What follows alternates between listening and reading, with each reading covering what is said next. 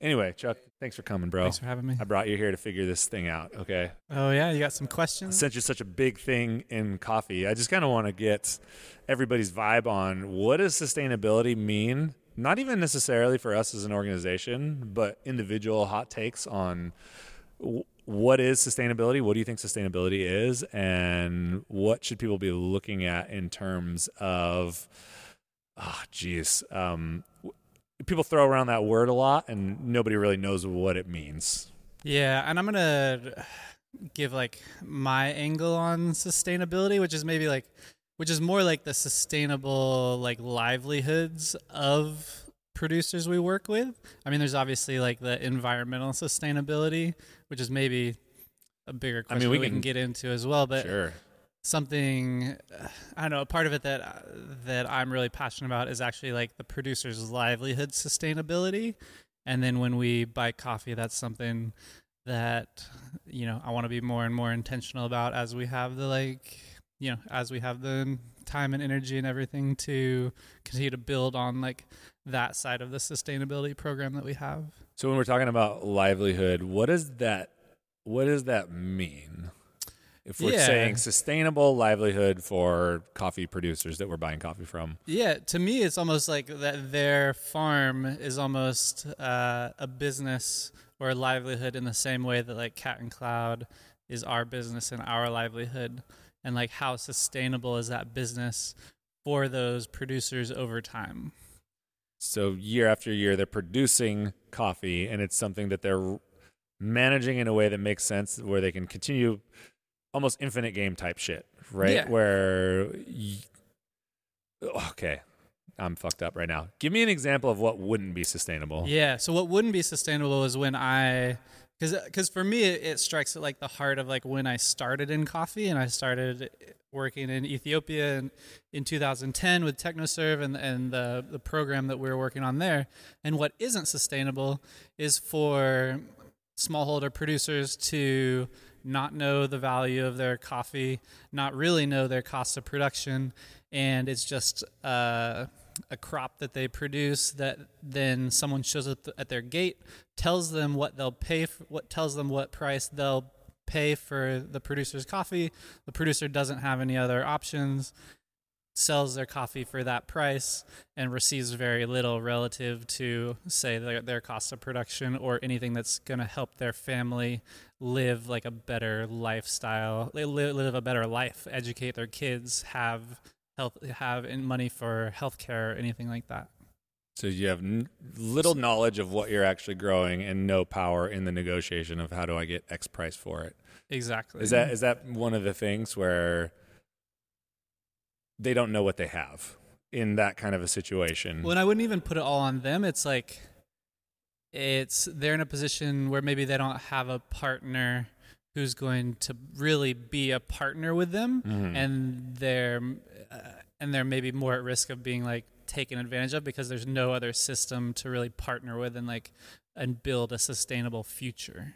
So you have either maybe you get r- relatively little money for your coffee because of the lack of a partnership or infrastructure, or maybe you have some pseudo partners where you have almost kind of fair weather friends. You know, we're with you when it's good, and then maybe not when it's not so good. Yeah, because that's something that always struck me in companies marketing when they're talking about how they buy coffee. There's this coexistence of we always buy on relationships and we always buy on quality, but both of those things can't always be true all the time. 100%. Okay. All right. Cool. And then where does where does the responsibility of a partner like ours so we partner with certain people um, and there's different levels right there's some there's some farms and producers that we would consider partners and then there's you can correct me if i'm wrong there's some uh, producers and farms that we have more of a, a business type relationship with.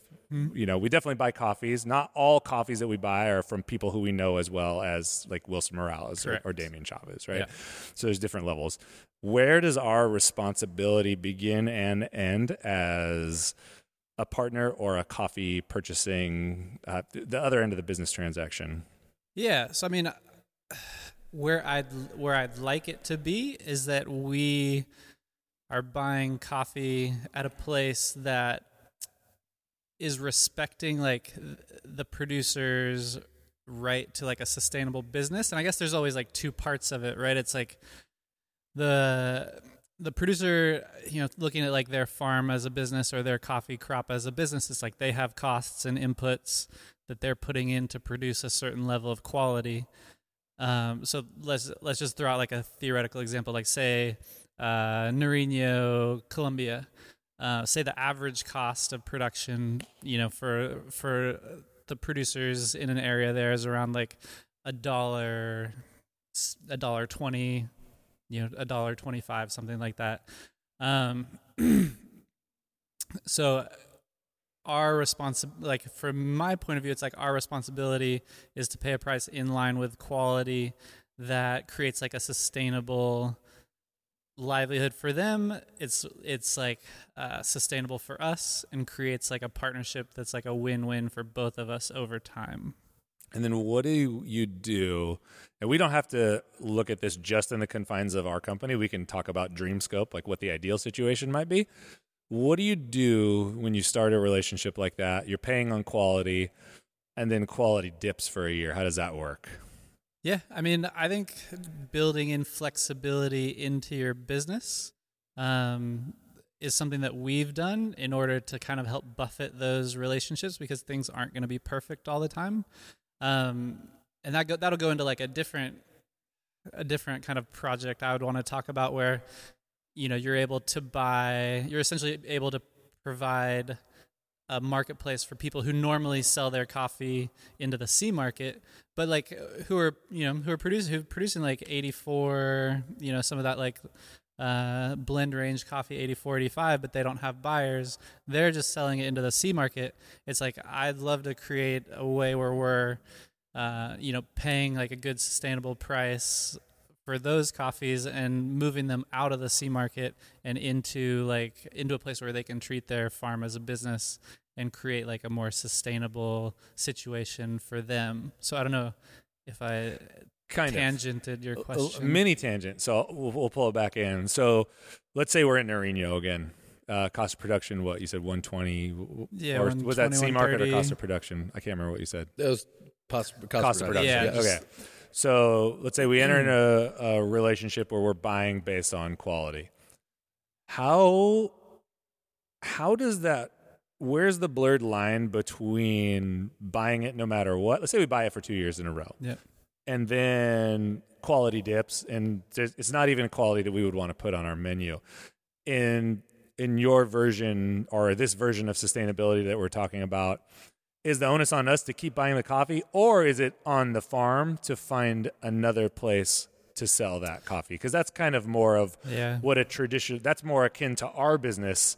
If we're looking at it simply as a business tour, it's okay. We sell to different people. Maybe we sell to different wholesale pro, uh, providers. Uh, and then maybe one of them drops off and it's on us to kind of get new business on us to figure out what we can do to to make that money happen yeah, I mean, I think, uh, like for sure, there there's there's both sides of it too. Because on one end, it's like I'd still want to take that coffee as long as right in the in usually in like an agreement that you're going to have with someone. It it still has to be perhaps coffee that I don't know. As a small company, I think as you get bigger, you have maybe bigger latitude to bring coffee in. Maybe you could decaffeinate it, uh, like do some other things with it maybe you're just agreeing to buy it and write it off as a loss like um, as a bigger company. I don't think we're quite there yet but i think um, but oftentimes as well you're working with an exporter and that partner to where um, maybe they're able to repurpose parts of it and pay um, and still pay kind of what's a sustainable wage. It might not be as much as like we were going to pay but they're able to kind of like uh, you know we see this with some of the people that we work with where they're able to kind of like move pieces around for us and get us what we need while still getting the producer what they need. And then at what point does a system go from kind of buffering the cost or like I said a bigger company might be able to, you know, still purchase the coffee at above what it's worth, but not as much as it was when it was really really popping. When does that turn away from being sustainability and turn into something that's more like charity, where it's like we're just going to buy your coffee no matter what, at more than it's worth? Wh- where does that line get drawn? And again, I'm not saying for us. I'm just Yeah. saying, kind of. I'm kind of asking you a lot of hard questions right now. No, it's good. I mean, I think uh, it it again goes back to what kind of partnership you have with the producer and and what kind of you know what kind of situation you want to set up for them longer term because there's also the other side of it when you know say this is something where you're buying you know 84 85 coffees and say this in you know we've seen the last couple of years the C market uh, you know trend lower uh, you know, a lot of because of what Brazil is going through and how much coffee they're producing, and that affects the whole market. But in a situation where in 2010 the C market, when I was in Ethiopia, the C market got to like 325. Like I'm sure you guys remember Mhm. like that time as well. And in Ethiopia, a lot of that's a really hard situation for producers and roasters alike because the producers don't want to necessarily honor their contracts because they maybe wrote it like two dollars. yeah, Or something. totally. That so we had a lot of farmers default on the contracts to like Peet's and Peet's and Starbucks were like big supporters of the program, and they were paying yeah yeah in like two two fifty two twenty five two fifty like long term con like long term fixed contracts. And the C price was three twenty five, and the and the producers did it. It's like no fault to them. It's like they're seeing their neighbors, you know, just sell their coffee into the market at three twenty five, and they have these contracts at 225 and they just didn't deliver to the co-ops you know they delivered somewhere else instead and received a higher price so you know it's like you see that on one side and then you see on the other side um you know where you you don't where I, never think really like charity is like a great part of like a partnership agreement but it's like yeah i think it's all depends on like how you're going to draw it up in the beginning and I think it, it's been tough because I don't think we've seen since 2010 we haven't really seen a situation where the C market has risen that high to like uh, I to see like a true partnership. It'd be really interesting to experience both of those situations.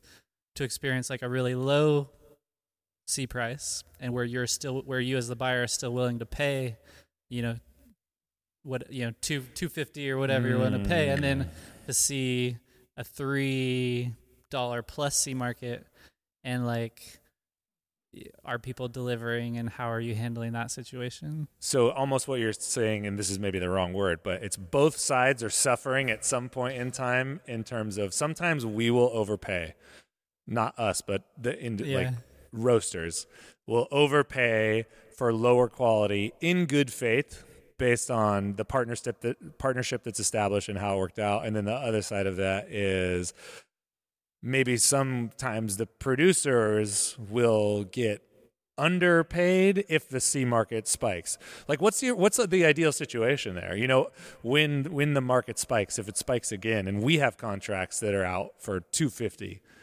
and be like fuck you, I can get 3 this and a is- quarter. This is like I'd love where we could. I'd love to take our program more in this direction. I mean, like Jared, I've had talks with this. It's like I'd love, I'd really love to work with producers and and find that price that removes them from the volatility of removes their family and their life from the volatility of the C market. Because that's like a really fucked up thing in this industry is like we have a whole group of people and partners and their whole livelihoods are dependent on this market that is incredibly volatile and goes up and down to where they they don't know what the the price is that they're going to be selling their coffee for next year. Like that'd be like for all of us that own cafes like if we didn't know what the price of a latte was that we were going to sell a year from now. Like, how could we manage our business? How could we hire? How could we make any decisions? And it's like, so uh, really, where I would like to go, and I I don't think a lot of businesses, particularly smaller businesses, are doing this right now, is to find a price that we that we feel is fair for the quality, that the producer feels feels is fair for the quality, and create some of those like longer time longer term fixed price contracts where if the producer's cost of production is a hundred a dollar fifty or something like that and we're paying two fifty it's like if that's what a sustainable uh, you know whatever we determine like a sustainable return like if they're making like 20% of return on their business and that's going to help them plan for their kids future uh, you know cover the cost of life like if that's going to give them a stable lifestyle and remove it from like the volatility of the C market and that's a price that works for us from a cost point of view it's like that's where I think the magic could be because you're you're removing this like source of stress and anxiety and volatility from everyone's life. The Cat and Cloud podcast is sponsored by Steeped Coffee. Steeped Coffee is a new brewing method that combines specialty craft coffee into a single serving bag. You don't need a machine, you don't have to make a mess no matter where you are. All you have to do is add hot water. Each steep pack is individually sealed and nitrogen flush so it stays fresh, and it's got this special immersion filter. And the filter is ultrasonic sealed, which means it's sealed together with no glue, no staples, so there's no weird stuff floating around in your coffee. Steeped is a benefit B Corp. They ethically source all their coffee. Their packaging is fully compostable, and they believe that business should be done without compromise. You can get your hands on steeped coffee at steepedcoffee.com. That's S T E E P E D coffee.com. Asking your local retail stores to start carrying steeped or having your favorite roaster reach out and get in touch. If you happen to be in Santa Cruz, come on by any of the Cat and Cloud locations. We have it there for you. Basically, they're just doing their best to change the coffee industry and make your life more convenient with their pre portioned, pre ground innovation. So tell all your friends.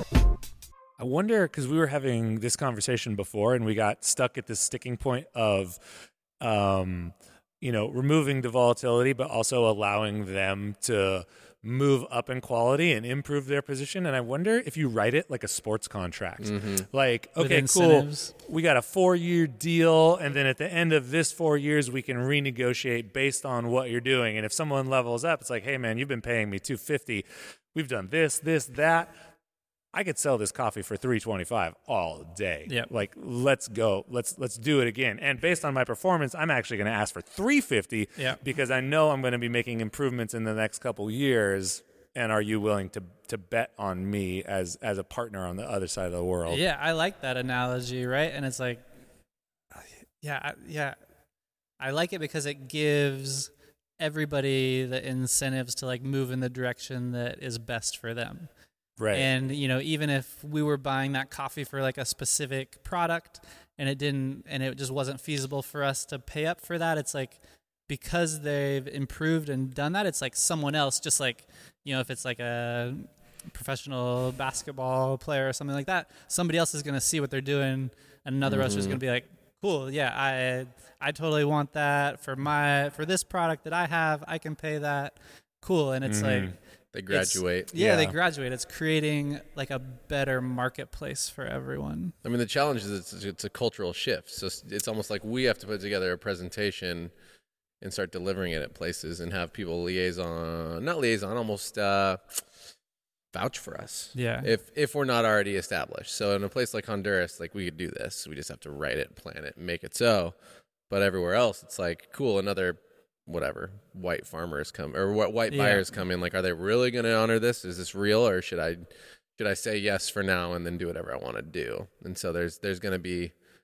I agree. We should do this. We should figure it out. But Yeah, that, because- that's going to be the challenge. Because it's happened. It, it already you know because we do it already and it happens for uh, like single origin coffees, right? Yeah. Where we're you know paying a price for quality with like Ben Hameen or something year in and year out, and if it's a little bit better, you know we have the flexibility in that. Product to like pay more.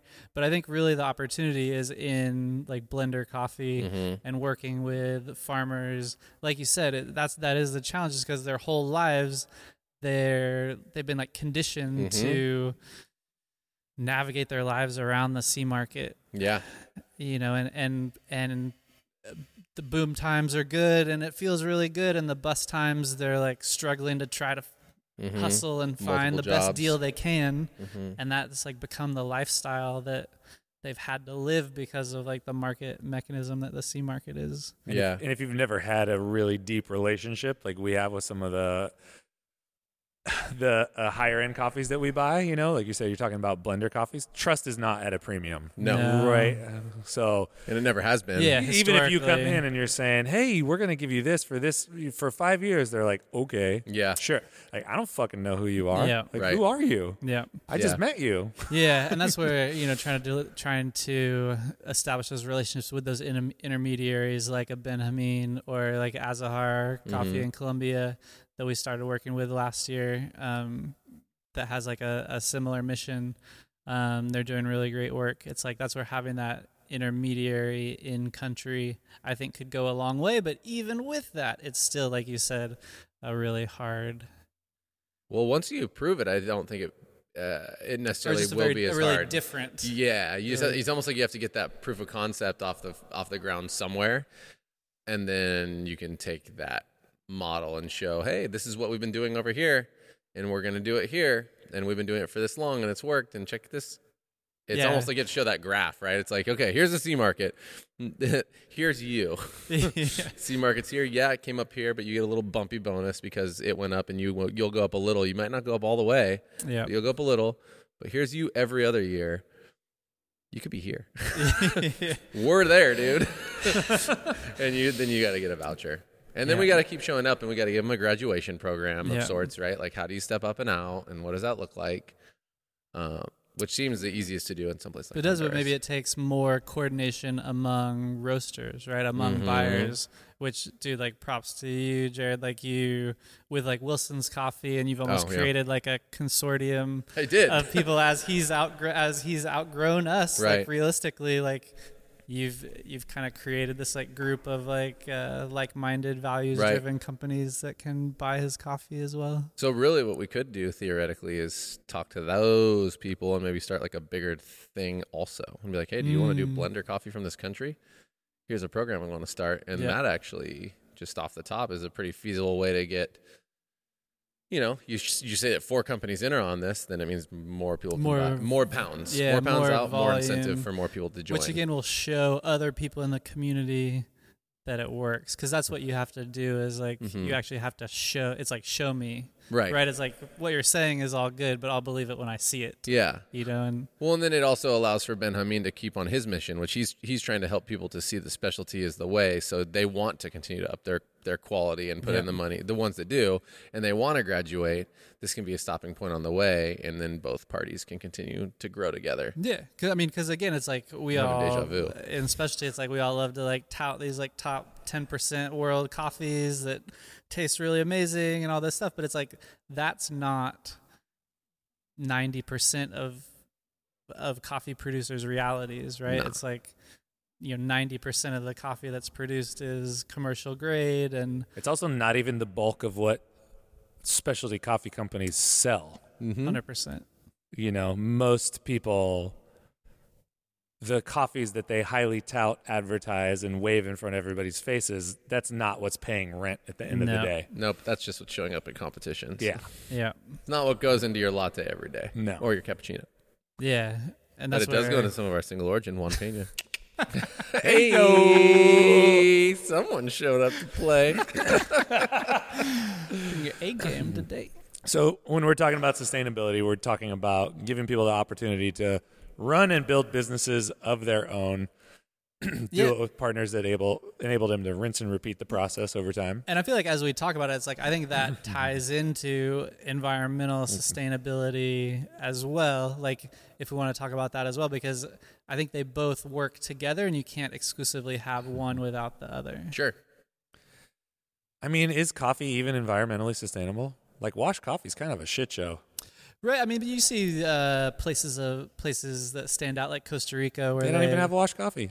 Right, yeah, where they've restricted You the use that? of water. That's what I'm saying. If It's a different bag, thing. yeah, if the bag says wash coffee, they're lying to you. It's white Oh, honey. Stop telling everybody you got washed Costa Rican coffee. It's not true. It might be close, you know what I'm saying? It's not really washed. Stop light, selling light, it as light, light honey. yeah, yeah, right. Because right, and that that's kind of the direction they're going. And then you see uh, you know, like uh, again in Ethiopia, the program I was working on is like they brought in these like uh, really well, I guess they try to bring in these like eco-friendly depulpers and washing systems where they're using you know ninety percent less water than Is the average Penagos? one. Yeah, the, Mhm. yeah, totally. Yeah. The Penagos ones from Brazil.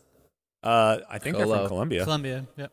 And then to also then like recycle the water, um, you know, eh, and to um, right. So, so I, I feel like there are some things around water that you can do, particularly in like more arid places, to reduce water using, recycle the water you're using, repurpose the water you're using. So yeah, I feel like on the water front, I feel like people are making strides toward creating more sustainable like more sustainable farms than maybe they were in the past be more intention around it Yeah. All right, all right, all right. This is helpful. This is helpful. This is helpful. What do you need to know? I don't need to know anything. I basically need to. This is kind of where I'm. What I'm. I'm just trying to get a baseline. So if the Yeah. eco trend is going on all over the place, right? Everyone has some sort of eco thing, whether it's packaging, fabrics, the story about where the product comes from, recycling, whatever. And I'm trying to push past what's actually eco versus what is just performative bullshit that seems like it's eco but is actually not. We had this conversation the other day about biodegradable bags. What's better, recyclable, biodegradable? It seems like biodegradable would be better, but it's actually not but uh, according to our research, it's actually worse and it's better to go straight recyclable If it's for now. fully I don't know if you guys yeah. can hear the dying moose outside, but it's a real fucking thing.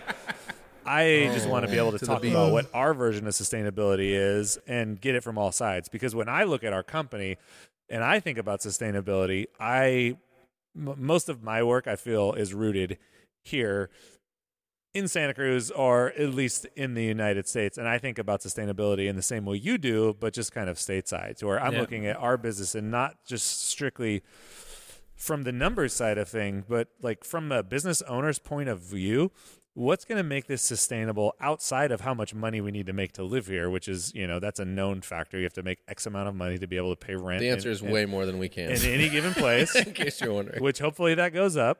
Yeah. Um, you know, because pressure us. we're not We buying got it. houses or anything like that right now. But thinking about blurring the line, or not, not like taking this conversation of sustainability and having it in in the context of what does it look like to to do your best work every day, kind of like this mental health thing. yeah Like we had a conversation just an hour ago that puts almost all of us at any point in time on the verge of complete roasted burnout.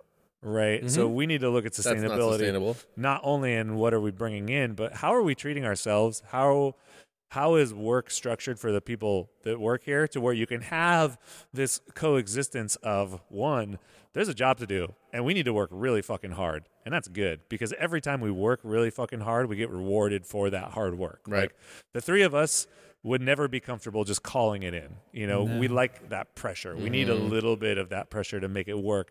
And where does that end to where we're just like, dude, I'm fucking can't even think about anything right now. Like Yeah. I just I'm so overwhelmed that I just want to stay in bed. Yeah. like every time I go to sleep, I think about 38 things that I need to fix and I can't sleep at all and I'm just up all night at 3 in the morning eating peanut butter. I mean, that's what sucks about sustainability in general is you can consistently fall down farther in this rabbit hole until you find yourself overwhelmed. And so uh, what I've done is I just go back mentally and I make it as simple as possible with our value of like, is it just better for something for and and because uh, that's the thing is you're right like the one thing triggers another thing, triggers another thing, triggers another thing. You know, well, actually, no, it's not sustainable because of the jet fuel it uses to do whatever you said the other day, as like an example Yeah. and that was it's like a, a true example and it's like fuck every single thing you're going to find that dead end somewhere that's going to make you go fuck that's not as awesome as i wanted it to be. And Right. so while ignorance isn't bliss is it just a little bit better for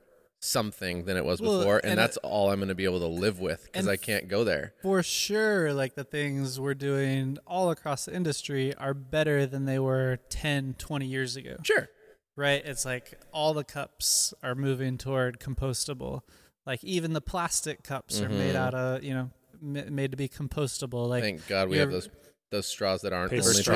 paper. Oh, Like- fuck paper straws. straw, but it, it is right. Like You don't like that feeling? straws. cut- you don't like the I hate straw it. to disintegrate Like literally, in your Well, it mouth. feels like you're sucking the- on cardboard. it gives me the heebs-jeebs. Like for those people who have uh, misophonia, it's like misophonia for my tongue. I gotta use the like. Anyway, But I mean, right? But it, I mean, if you think about like what what people were drinking out of and what you're right.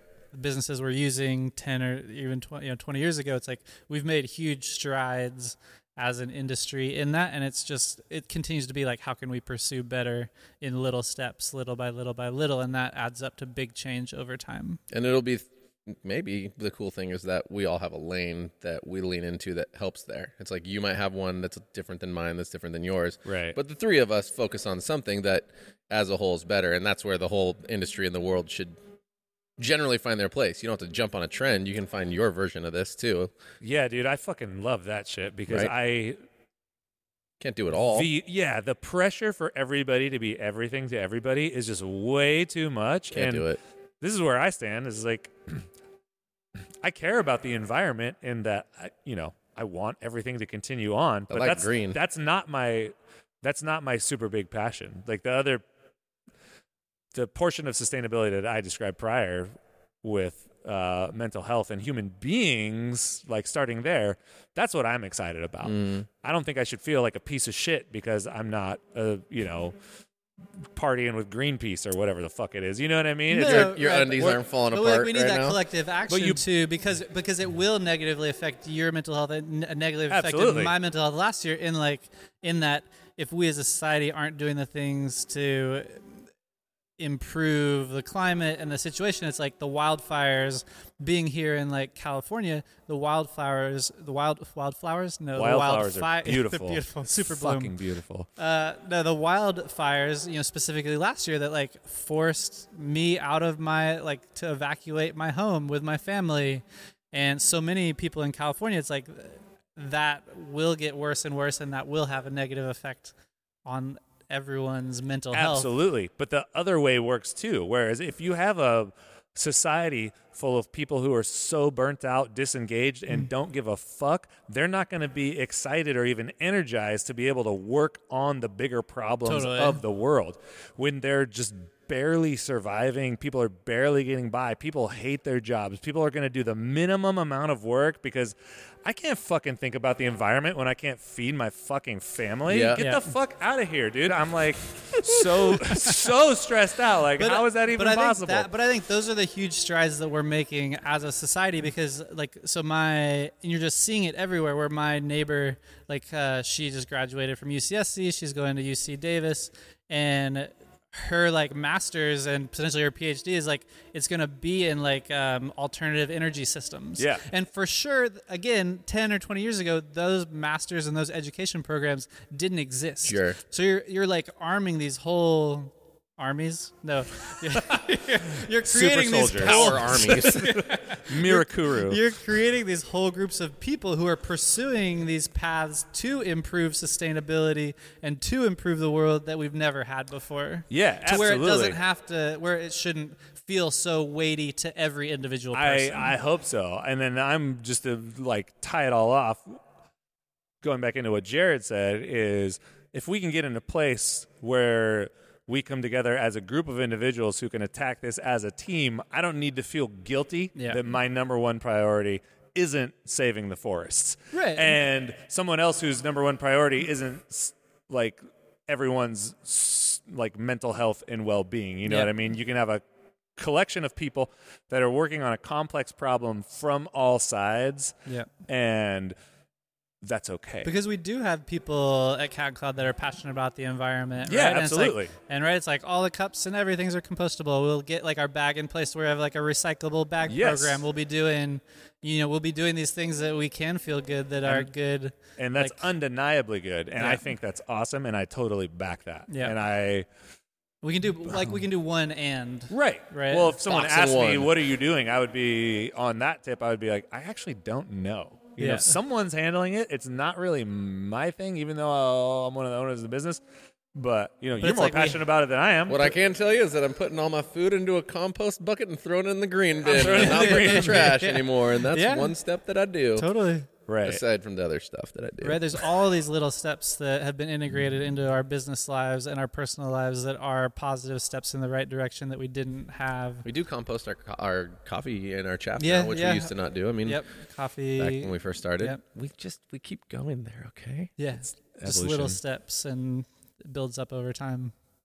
we're really sustainable. Thanks for listening, y'all. This podcast is an extension of our mission to inspire connection by creating memorable experiences. If you want to get more acquainted with what we do, you can go on over to catandcloud.com. There you'll find a little bit of everything. If you want coffee, we got coffee there. If you want to be directed to some other magic media. Basically, it's your hub for all things cat and cloud. If you want to dive in on a deeper level, we do have a Patreon. It's $5 a month, about the price of a latte each month. You get a peek behind the scenes of what we do here, unpacking some of the ideas that we talk about during this podcast, rants and raves, Q&As, Jared and I just talking shit together. Biased opinion, yes, but I think it's a lot of fun. So, thanks for listening. Go out and inspire someone to do something amazing. Bye.